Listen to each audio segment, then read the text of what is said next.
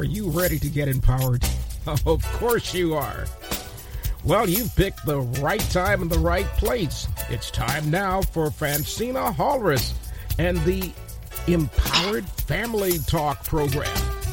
Spend the next hour with Phrantceena and learn things that you need to know.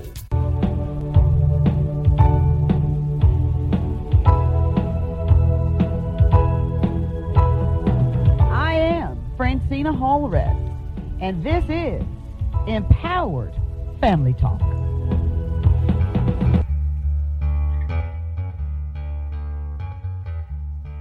May the words of our mouths and the meditation of our hearts be acceptable in thy sight, O Lord, our strength and our Redeemer.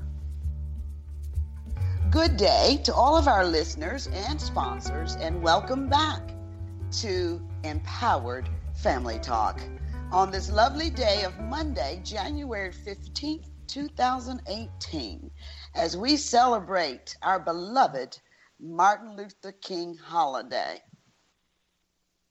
Our scripture for today is Amos 5:24, which is a segue to our topic today. We, the peoples, paying it forward in the 21st century, as we be the dream. Are we prepared? Now let's introduce our delightful panel that we have with us today. Joining us for this special series on Dr. Martin Luther King and other civil rights leaders around the world. Our first guest, of course, Jack Bishop. And we're delighted to have Miss Theodora, and we're going to ask her to grace our audience with the correct pronunciation of her beautiful name, Theodora. Phrantceena, thank you so much. It's Theodora von Hornstahl von Noll. Thank you so much, Theodora, joining us from the state of Virginia. And also we have a very special person joining us, Donald Watkins Jr. Out of Atlanta, Georgia. Welcome to Empowered Family Talk, ladies and gentlemen. Good to be here with you. Phrantceena. Thank you. Well, thank you guys for being here. Just for our audience, just a brief background on Miss Theodora. She is out of the state of Virginia, and she is an executive with the Virginia Economic Development Partnership for United Nations University for Peace. And our good friend, Mr. Watkins, is the co-founder of Alamerica Bank in Birmingham, Alabama. He's also he owns Pencor Orange Corp and designated manager of the Masada family of companies. Mr. Watkins also owns First Highland Group LLC, a real estate development company.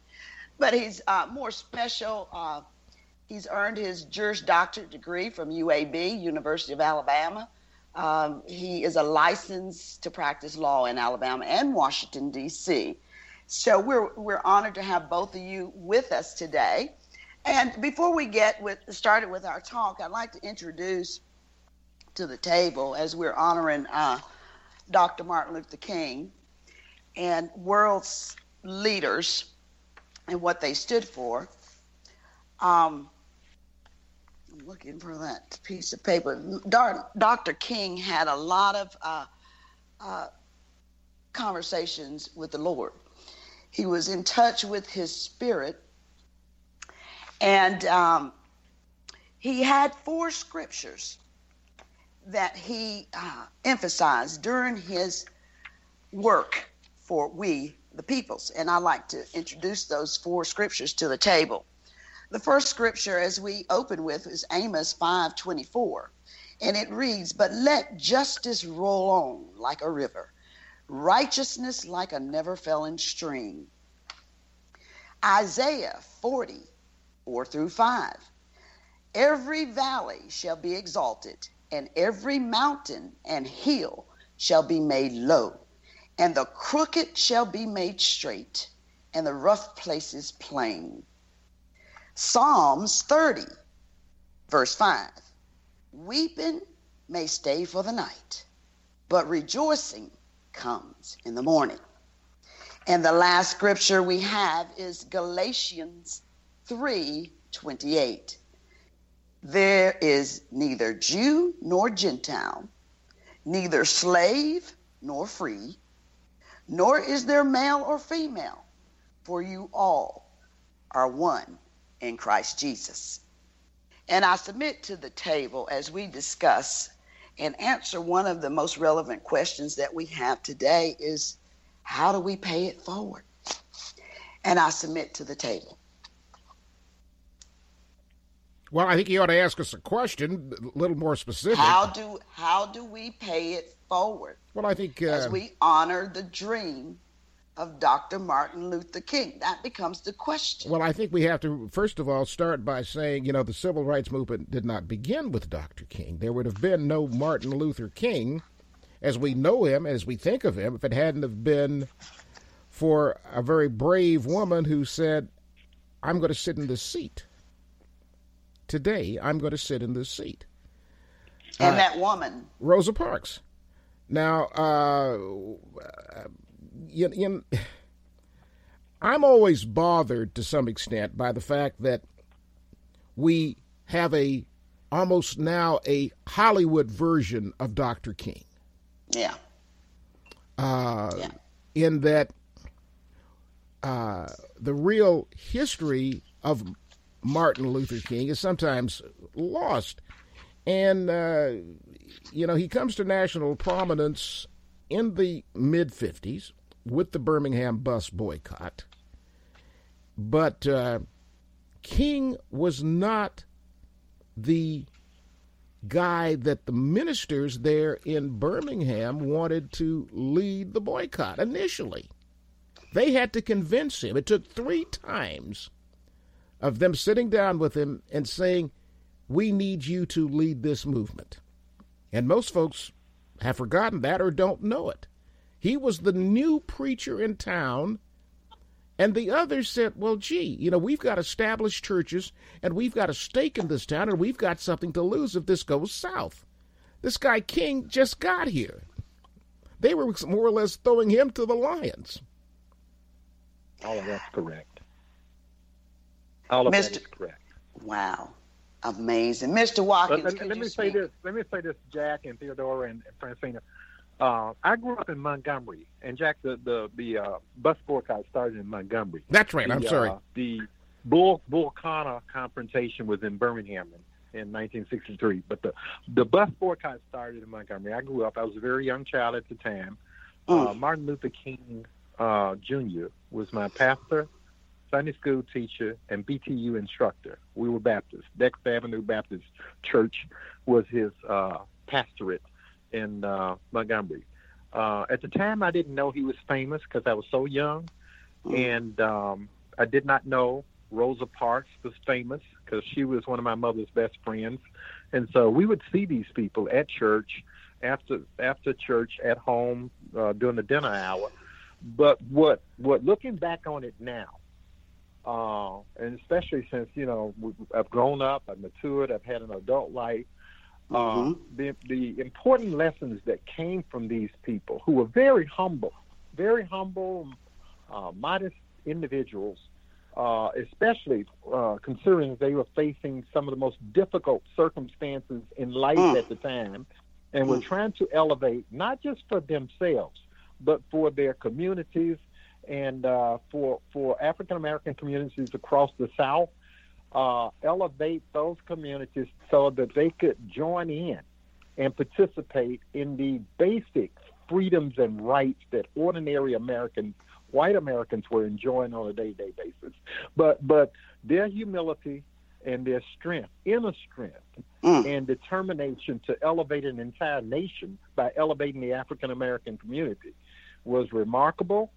And what I personally took away from all of that is that the power to love, particularly the power to love your enemies, is the most powerful force on earth. And the forces of segregation, of entrenched racial discrimination, those forces were defeated by the power to love those enemies. And so, and I use that in my daily life all of the time. You know, God doesn't promise you a bed of roses.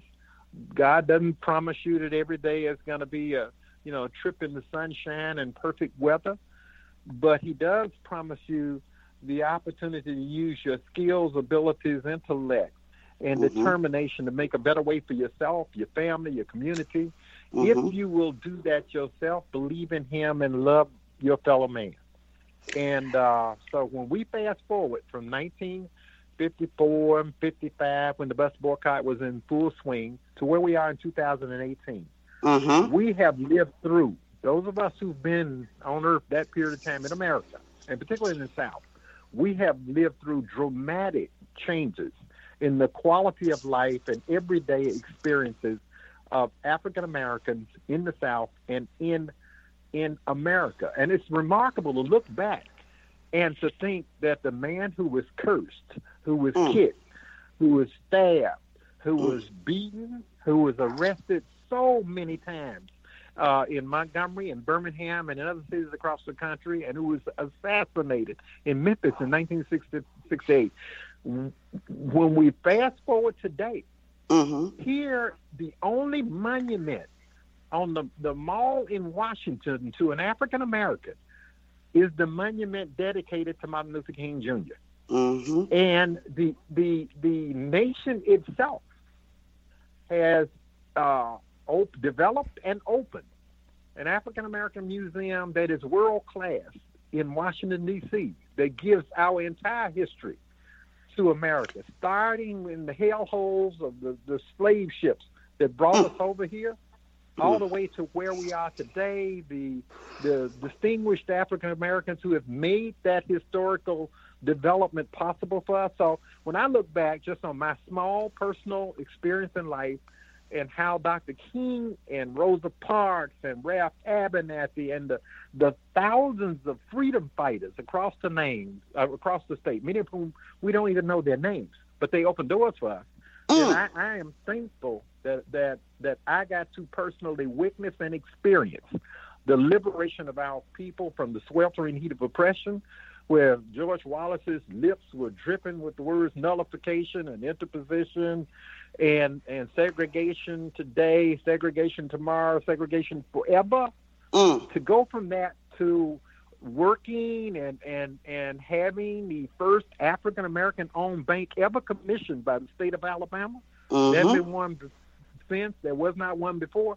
It's just it's a lifetime that has been filled with remarkable developments, all of which I can trace back directly to Dr. King, and that's why I celebrate his life, his birthday, his legacy. I don't have to read about it in a book.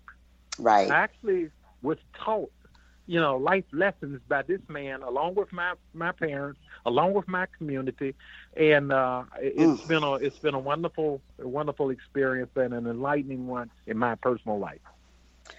Wow, that's beautiful, Donald. I really appreciate that. And the one question I have: what happened? When we look at our United States Congress today, and we start looking at our Constitution and where our peoples are, and 320 million people in the United States right now, and the condition of anyone that's non-white in the population. When you look at, when you just take a photograph and you look at our Congress and our cabinets and our leadership, what happened to the dream? What happened is this, I think. This is my personal opinion. Liberation is a journey. It's not a destination. It has to be worked on every day because the forces that oppose our growth, they never stop. They never quit. They may regroup after a defeat here and a defeat there, but they're always present. They have reassembled what used to be the White Citizens Council and the state and local government is now sitting in the White House. It's the national government. And so we have to continue the fight for justice for all Americans, really. And that is a constant vigil. Mm-hmm. You know, I mean, we can relax, take a break from time to time, but the struggle always continues. It may be in a different form. Mm-hmm. They don't have to have segregation laws if they can keep you from economic empowerment. Right? If you can't spend money, you can't leave your house. Donald, you just said so much with that last phrase, economic empowerment. I always am reminded of several things when we start talking about Dr. King. One, that a very, very dear friend of mine, who I would have loved to have had on this program, but she's out of the country, lucky her, was, and the reason I said Birmingham, she was with King in Birmingham. A Jewish girl from Chicago whose father told her she needed to be involved because, one, this was history making, and two, this would not only make things better for black folk in America, but it would make America a better country. Also, I'm reminded of what Dr. King said in one of his speeches about, thank God. He said, things are not what they should be, but thank God things aren't the way they used to be. And, And as you pointed out, the economic thing, we all forget. King was not in Memphis when he was assassinated for integrating schools or integrating lunchrooms. He was there fighting for the wages of garbage collectors. Exactly. Money. And we're going to play a little clip about, not from that event, but some things that he said that I thought were extremely salient. And then Theodora. Now, we've got Theodora here. Now, Theodora. I've got a lot of comments I want to make relative to what has been discussed thus far. Please. So I don't know if you want to play the clip first. Play the clip later. Ahead. Go ahead, Miss Theodora. Well, a couple of things, and Donald, thank you so much for sharing your experience in all of this. I come from a vastly different situation, and to start with, Dr. King went to India to learn from Mahatma Gandhi based on the success of Gandhi's efforts. And so, one, what that tells us is that nonviolent response to oppression can be a learned skill. And so that's very important that I want to come back to that because that's something that we need to be teaching our youth relative to Phrantceena first challenge question, how do we pay it forward? Just as there are strategies for warfare and fighting, and there are war colleges and tactics, there are also peace strategies. And so, you know, nonviolent protest is vastly more successful than violence in overturning oppression, and we need to help our young people learn, whether it's on an interpersonal basis or an intrastate basis, there are more effective ways to resolving conflict than resorting to violence. And going back to the economic oppression, and Phrantceena, you asked, what happened in Congress? We had the Civil Rights Movement. Why don't we visually see diversity in Congress? And I would assert that goes to basic structural violence and structural injustice.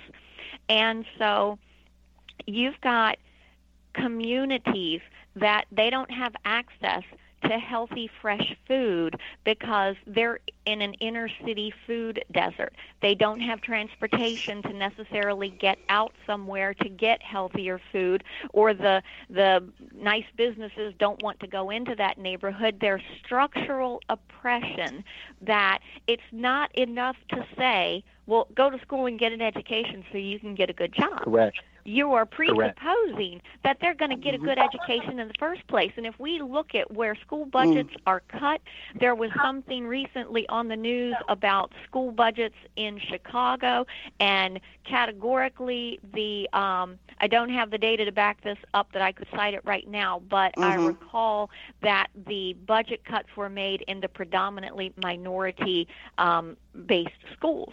How can those students compete on an equal playing field when they don't have resources? And that's why it's so important for the Coach Tate Foundation to offer resources, for us to pay it forward, to encourage youth to know there are resources out there. Here's how you tap into them. And we need to do something to overcome this structural inequality that has been entrenched in our society for centuries. Back to the economic aspect of things, it was the lunch counter sit-ins that, if you think back to the civil rights movement, the lunch counters, they were losing money. It was costing them money to have the protesters there, to have the civil disobedience play out at their lunch counters. They were losing customers. And so if you look at things from, okay, we're not going to invoke violence, but we can pressure you in other ways that you will come to the table to negotiate with us. There was something I saw recently, patriarchy isn't going to upend itself. The ones who are in the position of power oppressing others, it is not to their interest to level the playing field. They're going to do what they can to keep that monopoly. And if those who are in the minority start to invoke violence, that almost then justifies a violent retaliatory action against them. Correct. According to studies done by Erica Chenoweth, uprisings that invoke violence are 50% more likely to fail if a movement uses nonviolence as their strategy. 3 out of 4 times they are more likely to succeed. If violence is invoked, only 1 in 4 violent protests succeed, and I would offer that's going to be temporary. Is violence an answer? Violence is an answer, but it's not the correct answer. It might be a good short-term answer. It might help you feel better in the immediate short term, but long-term there are going to be consequences. And long-term, you are going to have more bodily injury, more loss of life, more economic devastation, which will undermine support for your cause. And so what we need to teach our youth is that there's another answer that doesn't involve violence. And that's how we can honor the memory of Dr. King and help our youth end up with more level playing fields, get them access to the opportunities that they rightly deserve. Theodora, we've got to take a break right now. Phrantceena, would you tell everybody what they're listening to? Well, of course, Jack, I will be happy to do that. You're listening to Empowered Family Talk. And we'll take a short break and get right back and talk about paying it forward in the 21st century.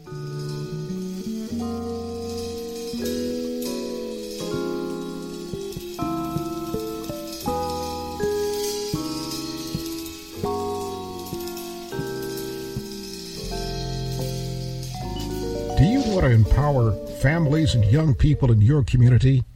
Then take the time to make a tax-deductible contribution to the Coach Tate Fund. The Coach Tate Foundation is dedicated to helping young people and their families in learning and passing on the kinds of life skills that we all need to succeed. All too often, we hear about kids and their families having encountered life's difficulties that could have been easily avoided by knowing better decision-making skills, from anger management to money management to something as simple as learning to manage how we spend our time or how we use our job skills. Make a donation to the Coach Tate Fund. It'll help kids who need help and their families too. Make your contribution to the Coach Tate Fund. Get details at www.coachtatefoundation.com. And oh, by the way, thank you. I'm Colonel Mason, managing editor of the Science News Radio Network. For those of us who enjoy listening to Phrantceena on this program, we have an opportunity to meet her in person when Phrantceena is a featured speaker at the Energy Utility Environment Conference in San Diego, March 5 through 7. In just a minute, I'll tell you how you can get half-price registration for the entire conference and hear Phrantceena reveal what the world must know urgently about nuclear security. Imminent world dangers known only by insiders. What happened to all that weapons-grade plutonium when Russia and the United States agreed to deconstruct their nuclear arsenals? And why is the Republican governor of South Carolina suing the Republican-led U.S. Department of Energy for $1 million a day over that question? Why is the ingenious program titled Megatons to Megawatts not working? And what is Russia doing in retaliation for the United States breaching that treaty with them? Is Russia responsible for the rapid advancement of nuclear weapon capabilities by North Korea? What do insiders secretly believe is the biggest threat to nuclear security worldwide? And why does nuclear safety and nuclear security demand such different disciplines? Vexing questions with constantly evolving answers. Phrantceena is a nuclear security specialist. These and other dangerous conditions confounding the government will be clearly brought to light when she speaks at the conference. The EUEC is the country's largest energy utility environment conference expo with over 400 speakers, 2,000 attendees, and 200 exhibits. Learn more at EUEC.com. You can get half-price conference registration by using the code TTD when registering online. Use the VIP code TTD when you register at EUEC.com. Empower your family with the dynamic new book by Phrantceena Halres, Our Sixth Sense and Purpose: The Power in Knowing Who You Are. It's the book that gives you insights into life's problems. Phrantceena Halres is an author, motivational speaker, and national broadcaster who believes the answers to your problems lies within the knowledge that was once traditionally passed down by families. But that knowledge has been short-circuited by today's faster pace. The book, Our Sixth Sense and Purpose: The Power in Knowing Who You Are, brings that accumulated wisdom to the problems that all families face. You'll find your copy of Our Sixth Sense and Purpose: The Power in Knowing Who You Are at Amazon and at better bookstores. Empower your life with the dynamic new book, Our Sixth Sense and Purpose: The Power in Knowing Who You Are by Phrantceena Halres.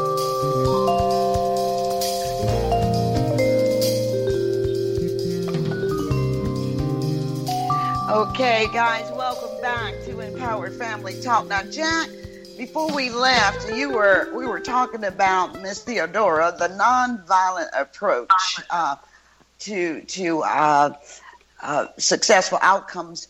Can you share with us your clips that you indicated? Well, now the clips that we have, and the first clip I'm going to play here in just a moment, is not about nonviolence. You know, King was about so much more. The first clip we're going to play was at a speech at a college south of my hometown of San Francisco, and a little place called Stanford University. Maybe you've heard about it. It's one of the nation's top colleges. Now, I'm going to preface this by saying, growing up in the 50s, like I did. I was born after World War II. Growing up in the 50s as a black kid in a multi-ethnic, middle-class neighborhood in San Francisco was pretty damn easy. It wasn't until actually that I got into college and got involved with various people in political organizations and movements, and then really coming to the South after college is when I saw what King was talking about. But in 1964-65, King was at Stanford University, and he delivered a speech that he called The Two Americas. Here, Mr. Bell, members of the faculty and members of the student body of the Institution of Learning, ladies and gentlemen. Now, there are several things that one could talk about before such a large, concerned, and enlightened audience. There are so many problems facing our nation and our world that one could just take off anywhere. But today I would like to talk mainly about the race problem, since I'll have to rush right out and go to New York to talk about Vietnam tomorrow, and I've been talking about it a great deal this week and weeks before that. But I'd like to use as a subject from which to speak this afternoon, The Other America. And I use this subject because there are literally two Americas. One America is beautiful for situation. And in a sense, this America is overflowing with the milk of prosperity and the honey of opportunity.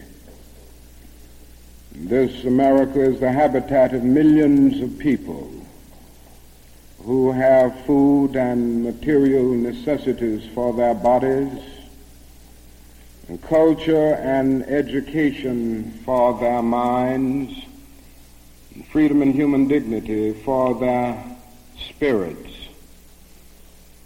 In this America, millions of people experience every day the opportunity of having life, liberty, and the pursuit of happiness in all of their dimensions. And in this America, millions of young people grow up in the sunlight of opportunity. But tragically and unfortunately, there is another America. And this other America has a daily ugliness about it that constantly transforms the buoyancy of hope into the fatigue of despair. In this America, millions of work-starved men walk the streets daily in search for jobs that do not exist. In this America, millions of people find themselves living in rat-infested, vermin-filled slums.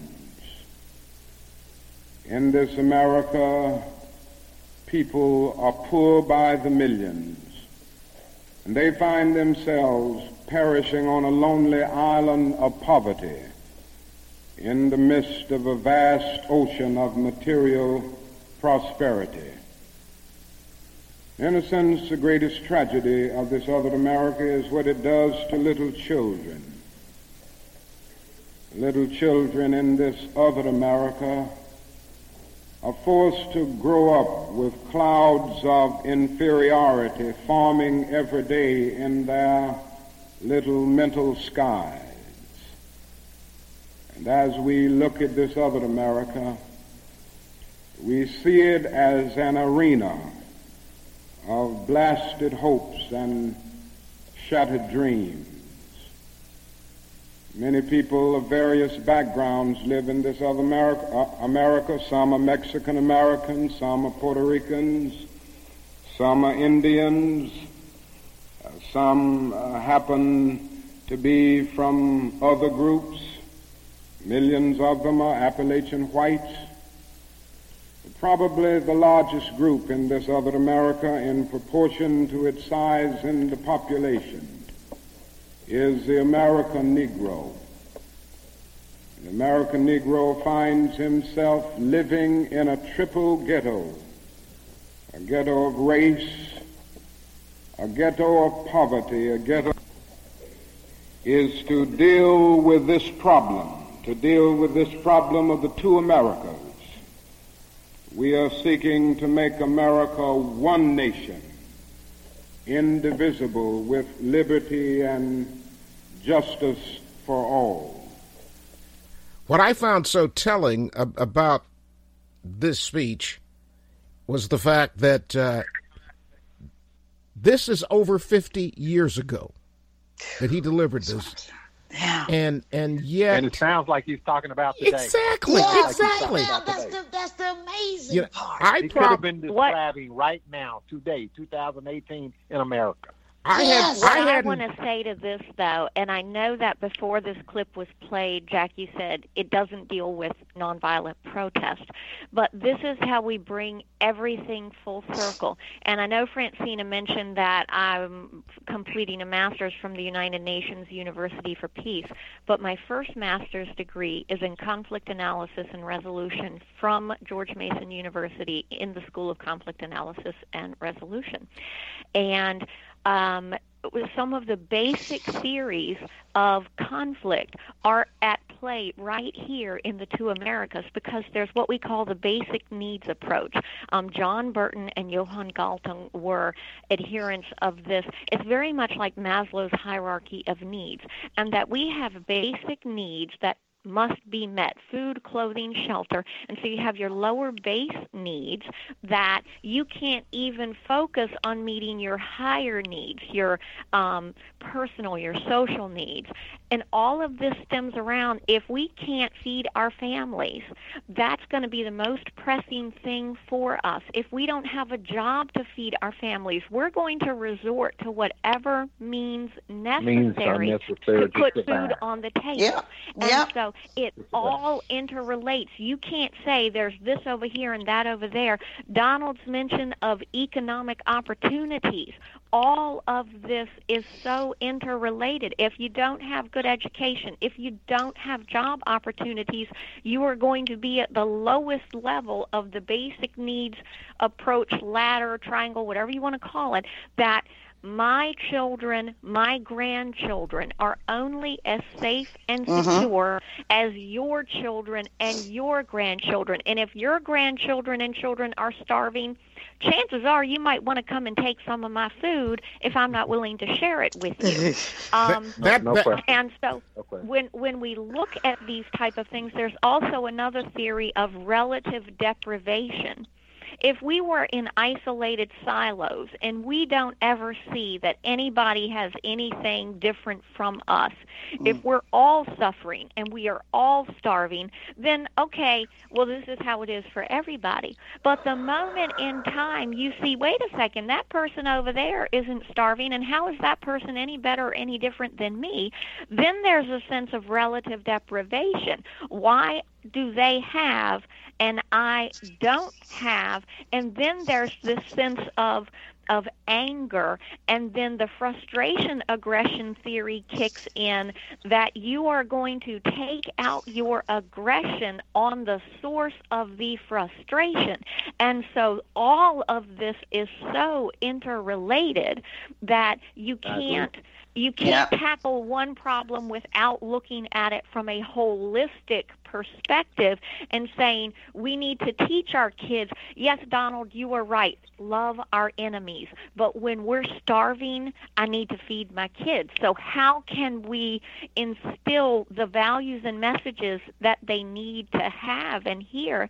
But they're going to bed hungry every night, and mom or dad can't find a job, or they don't have transportation to get to the job.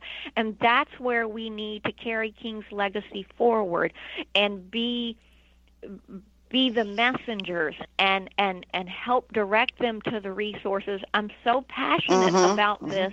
Well, I'm going to stop and let you all comment. It just resonated so much with me. Let me make a couple of comments in response to your observations, which I think were spot on. But when you reflect back on King's his time in the 50s and the 60s, the way he was successful and the reason he was successful was through networking within the Black community. And yes, there were allies who came, white allies who came down south to assist in the struggle, and who were willing to bleed just as much as the black community was for our freedom. So this is not exactly a black and white thing in that term. But networking has gotten lost. We don't network. We're the only community I know in America who is conditioned not to network with each other. The Vietnamese got over here after the war, the Vietnam War. They networked. The Koreans network in America. Greeks network. Jews network. Mm-hmm, even Indians who were run out of America and almost annihilated completely and placed on reservation during the River of Tears marches. But everybody networks except us. And so when I look at the community, whether it's in Detroit or Washington or wherever, we say, well, we can't do anything about this community. It's a permanent underclass. That, you know, the houses are dilapidated, the schools are bad, all that stuff. And then I see the same officials, often the ones we put in office, who say that we can't do anything because we don't have any resources. I see them go into supporting gentrification programs that totally transform communities in Detroit, in Washington, D.C., in Birmingham, Alabama, in Atlanta, places that were ghetto, run down, dilapidated. And so why is it when we sit in power, we do not use our resources, our focus, our networking? I'm talking about networking. When public comes in and say, oh, yeah, we want to put a new store out here in the suburbs or in the, you know, the upscale part of Birmingham, Alabama. But we don't insist that they put one on the west side. Mm-hmm. We have our communities have to drive 5 and 10 miles to go get groceries, have to drive 2 or 3 miles to find a bank branch to transact any kind of business. And I think one of the core things that King was trying to get us to understand is our power, in addition to loving our enemies, our power also is derived from networking and lifting each other up while we are fighting the forces of oppression. Well, and we don't need anybody's permission to network. We don't need anybody's position to empower the merchants of goods or providers of services. I look back when I was practicing law. I practiced for 25 straight years, straight out of law school, at a litigation practice. In other words, I would go into the arena and fight. I was a gladiator, and I was fighting whoever hired me. During my entire 25 years, and I had a very successful legal career. The black community brought me the cream of the crop cases. I mean, I didn't get the flimsy ones. I'm talking about I got the ones that white lawyers would die to have. Right. And they entrusted me with that through networking and stayed with me and allowed me to be free to fight for them, because my daily bread came from my own community. Amen. Therefore, I could be their voice in the courtroom. I could be their voice when I ran for the city council in Montgomery, Alabama, and won that seat. I could be their voice in Birmingham. I could be their voice to say, hey, we need a bank too. Y'all have a bank. We need a bank too. And so if we network, we can solve problems. We can afford opportunities for young kids who, unless they can play football or dribble or basketball, don't have a pathway to move forward where they get the total infrastructure support that is made available to young black athletes. And you get a young IQ genius and see if everybody's running to him like they are to a little kid who can run the football, you know, down the field. And so I think one of the keys is networking. You know, every day in America, Monday through Friday, all of us look at the news, and the one item that's going to be on the news on every station every day in America, Monday through Friday at 5 o'clock, is how did the stock market do today? They ring the bell at 5 o'clock so they can tell the nation, how did the rich people do today? Now, you tell me, what is the bell for those of us who are African Americans, for those of us who are not in the 1 percenters, for those of us who are in minority communities across this nation? What bell rings to tell the world how we're doing that day? What is the barometer of how we're doing? There is none that I am aware of. We're going to have to make it one. We're going to have to make it one. We have to make one. Let me jump in here for a minute. And we can do this. That's right. We can. We got to stop looking to other communities, other people to lift our boat. We have to lift it ourselves. That's what Booker T. Washington did with Tuskegee Institute. And, you know, rather than complaining we don't have any buildings for dormitories or classrooms, he took the students who would come and they constructed their own buildings and dormitories. And when they didn't have bricks, he taught them how to make bricks out of clay and straw. That's what I'm talking about. I got to say something right now. You know, Donald, you said networking, and I agree with you. But the problem, in my eyes, and, you know, my eyes are pretty old. I think I'm a little bit older than everybody else that's on this table, is this. Black folk in America, particularly after World War II, bought into the American dream like we had never bought in before. You know, the vets in the U.S. services, the black vets used to talk about the double V.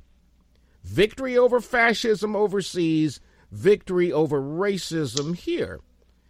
And we sincerely believe and still believe in the American dream of individual effort and accomplishment. Now, if you look at that's critical, but you need more than that. Now, let me say this, and this may be controversial. Before integration, before Brown versus Board and what followed, because black folk in most of this country, were segregated, were ghettoized. Even if you had money, you were still living in the ghetto, or as I like to say, the ghettoir, if you have money. Mm-hmm. Mm-hmm. By sheer necessity, we did network. You may not have had a black bank. But you had the church, too. Well, you still got a damn church. I mean, look, you know, black folks spend more time in church than anybody. That's one of the reasons I'm a Unitarian. You had a lot of black institutions, churches, insurance companies, unions, insurance companies. There was a lot of Black Wall Street. I was shocked to find out that in Dallas and Fort Worth, there was a black bank in Dallas. There was a black bank in Fort Worth. They survived through. One survived through the Depression. The other survived through World War II. By the sheer necessity of being in apartheid, people networked to get by. Once that stopped, we bought more and more and more and more into the American dream. I like to tell the story of my dad. We were the third black family to move into the neighborhood that I think of as home. Now, my old man was in the military. We lived on military bases up until the time I was 10. So this was the first house we bought. A couple of years after we had been there, this new family moved in across the street from us. I come home from school late one day. My dad is home from the base, and the old man is mad as hell. Never seen him so mad at something as he looked out his plate glass window, you know. And he said, I can't believe this. I just can't believe this is going on in my neighborhood.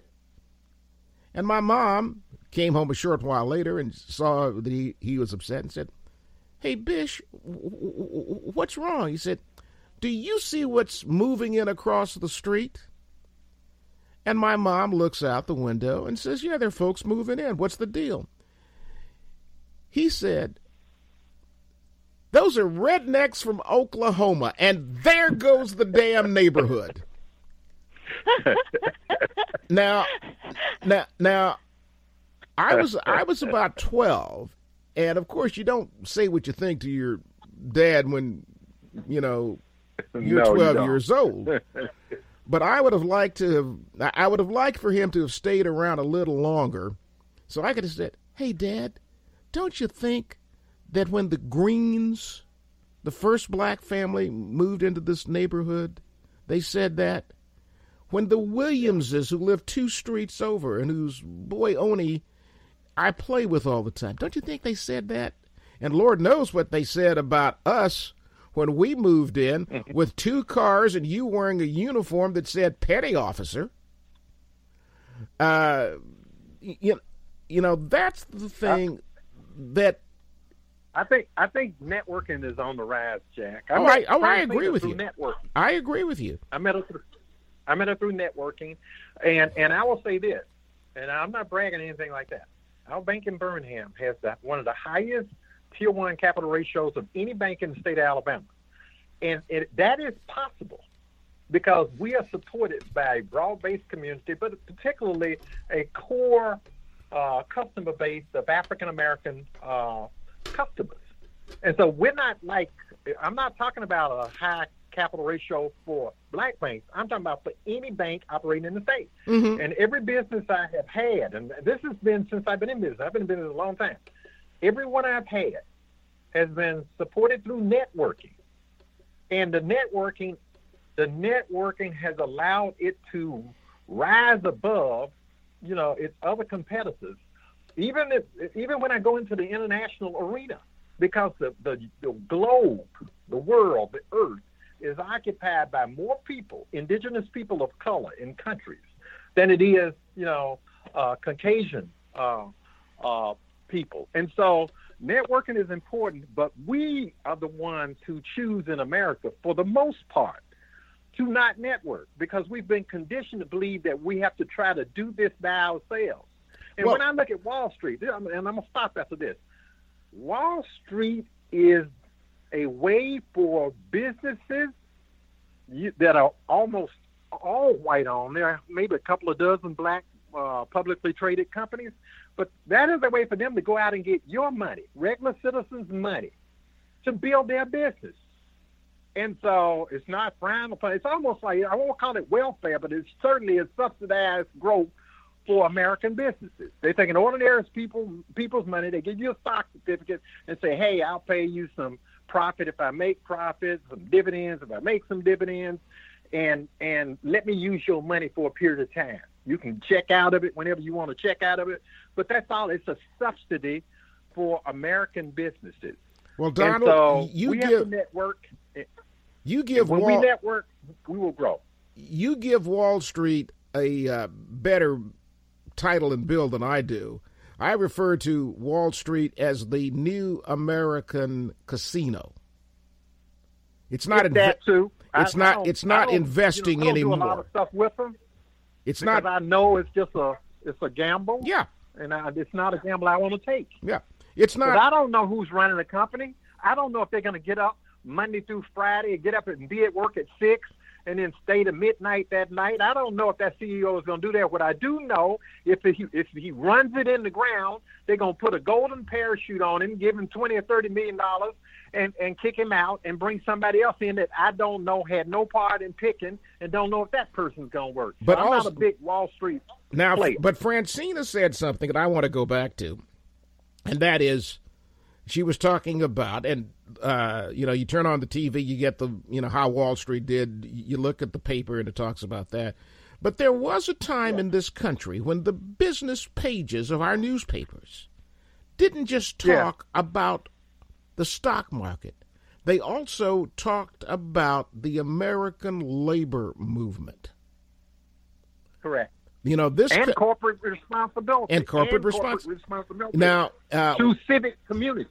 Now, when I was a young guy, and I hate to tell you how old I am now, about 25% of America belonged to a union. Now it's down to about 6%. That is intentional by the powers that be in our government and in our corporation. It goes back to networking, and it goes back to something that one of the founding fathers said: "United we stand, divided we fall." Simple as that. Well, and I want to chime in here also for a moment relative to Donald's comments about networking. More dynamics of interpersonal dealings with each other. There are in-groups and out-groups. There's an us and a them mentality. And by default, you will have groups that we're the in-group, whether it's based on our gender, our religion, the color of our skin, our ethnic, whatever it is. People can affiliate and associate with more than one in-group, and they can have a very multifaceted identity. But when we are relating to things by our identity and our in-group, having someone from the out-group try to come in and tell us how to run our in-group, we don't take to that. It doesn't matter who the in-group and out-group is. In-group, you know, the whole value that I hear Donald saying of the networking is within our own in-group, we need to look to ourselves for our solutions, build the building ourselves, make the bricks ourselves, because no amount of, I'm the only Caucasian, you know, at the table right now. My differences and my backgrounds and experiences vastly different than yours. I still have value I can bring to the table because I have experienced poverty and want and violence. And so I can approach youth from, I don't have the color of your skin, so I don't have that type of experience you have, but I have the hunger experience. I have the violence experience. I have the not knowing, you know, if I'm going to have a roof over my head experience. But by and large, if I didn't have that ability to relate to them, I'm going to be seen as an outsider. And they're not going to value what I say as much as if I am one of them. So we have to find a way to build these bridges and connect with people in a way that we are part of the same in-group. And when we encounter an out-group of them, that's when we need to have the resources to realize nonviolence is the way we need to move forward. We need to look to ourselves to solve our own problems, but do so in an acceptable manner that gains us support for our cause. I agree. I have one footnote to what you said, Theodora. Networking is not an exclusionary process. It's an inclusionary process, and it really is an alliance of strategic interest, and it may be a group of African Americans with a group of other Americans who share certain mutual interests, and so everybody can be in the network. It's how we identify the goals of the network that matter. So I'm gonna have to run on that statement. Because I've overstayed my welcome on the program. Well, no, you did not. You did not overstay your welcome. You were, you know, come join us again, Donald. Hey, that was my polite way of saying I got to go to work on Martin Luther King's birthday. Hey, listen, you know, I'm going to say this, and Phrantceena is going to get mad at me.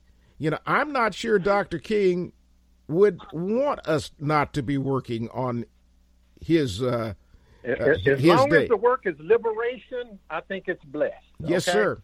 So I think that was his thing. He was a 24-hour-a-day guy, 7 days a week. Liberation.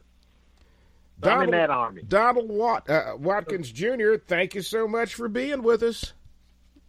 Take care now. All right. Take care, Theodora. And there he goes. Bye-bye. Take care, you too. Theodora, I want to pivot to you. Phrantceena has stepped away from the microphone.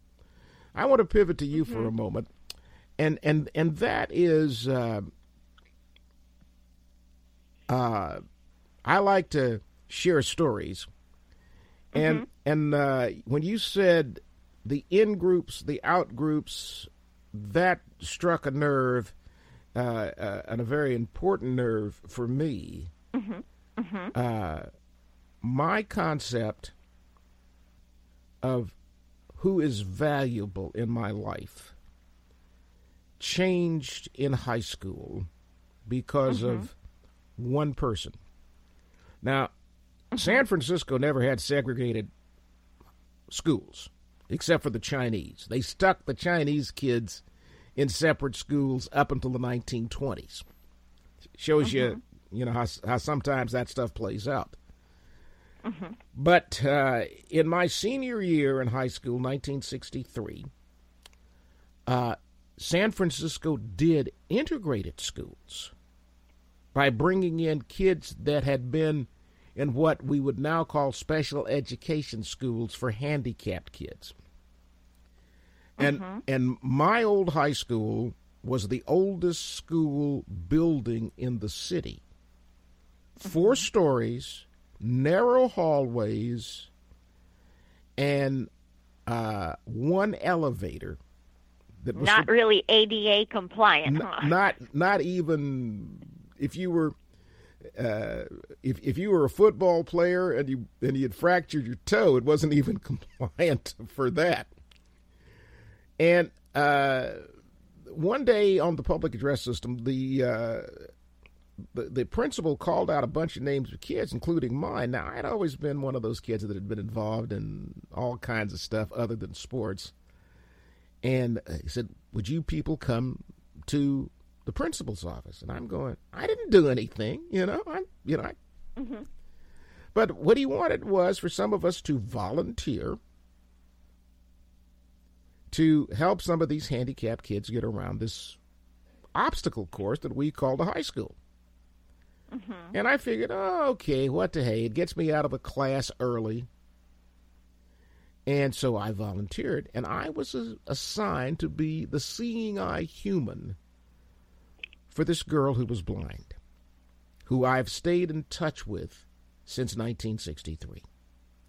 Wow. Now, the important thing about our union was I'm black, she's white, she's blind, I'm sighted. And we had one class together, and it was well, I tell you, my life has been so fortunate. It was a civics class. Mm-hmm. And we were talking in our civics class because Mr. Chuck Koop, who I still think of fondly, even though he passed away about 15 years ago, was talking about Dr. King and what was going on in the South and one of his crusades. And it might have been Birmingham. It probably was Birmingham, now that I think about it. And Claudia, this friend of mine, said something that was so salient. She said, I don't get this thing about disliking people because of the color of their skin. I've been blind since birth. So mm-hmm. that's not a thing that I get. And she said, and some people tell me that my friend Jack Bishop is black. And I don't really understand that because everything is black to me. She said, but what I do get is that Jack is always there for me and is always ready to help me and will mm-hmm. always be my friend. So she and I have been friends through my 2 marriages, her marriage that recently ended with the death of her husband, being halfway across the country from each other, and yet at least once a month we still talk. Now, I said all that to say this. You know, our perception of who and what group we belong in by Dr. King's standard needs to change. Definitely. Absolutely. And I would say, you know, what goes along with the in-group versus the out-group is that as I mentioned, I'm going to affiliate with a female identity, mm-hmm. and you with a male identity, I'm assuming most likely, if we yep. look at stereotypical gender norms. But I can then relate to you on another level of, we obviously are both interested in paying it forward to today's youth. So we have that common tie between us. Possibly you and Claudia, she had faced challenges with her blindness and not being accepted into certain social situations yep. the way possibly you might have. Now, I know you said you didn't really experience it until you moved to the South, but you both found another layer at which you could relate and identify. And so what we need to help others do is find what we call a supraordinate identity, where, okay, you're male, I'm female, you're American Negro, I'm Caucasian.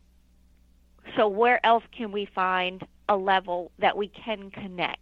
Phrantceena and I met years ago, and we instantly bonded.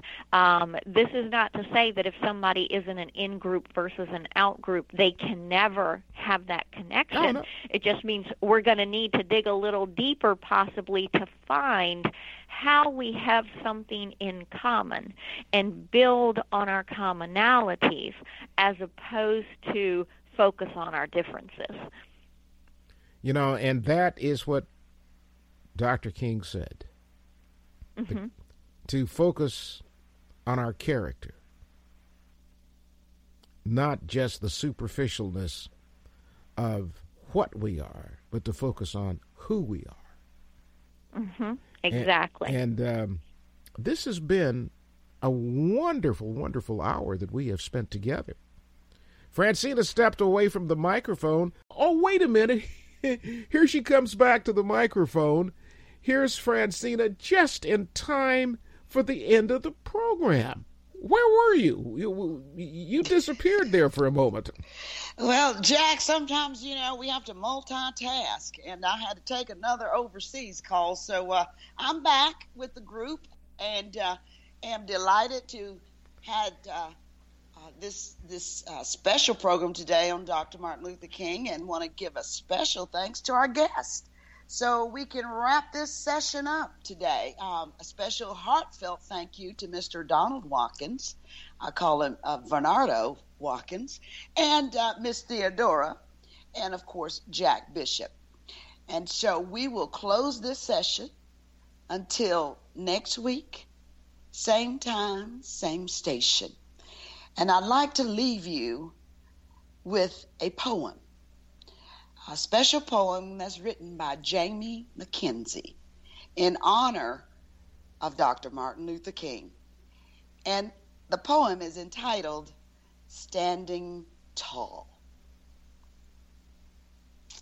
Some kings rule their kingdoms sitting down, surrounded by luxury, soft cushions, and fans. But this king stood strong. He stood proud. He stood tall. When the driver told Rosa, move to the back of the bus. When the waiter told the students, we don't serve your kind. When the mayor told the voters, your vote don't count. When the sheriff told the marchers, get off our streets, using fire hoses, police dogs, and cattle prods to move them along. This king stood strong. He stood proud. He stood tall, speaking of peace, of love, of children, hand in hand, free at last, free at last. When some yelled for violence, for angry revenge, an eye for an eye, and a tooth for a tooth, he stood his ground, preaching peace. And when some spit out hate, he stood there smiling, spreading love, until it rolled like the sea across the land, sweeping away Jim Crow, breaking down the walls, ringing the bell joyfully for freedom. Until, standing on the mountaintop, they shot him coldly, hoping to see him fall, hoping to put him away, to bring him low. But this king, even in death, even today, stands strong. He stands proud. He stands tall. And we remember as we pay it forward. Until next week, same time, same station, I am Phrantceena Tate Halres, your hostess.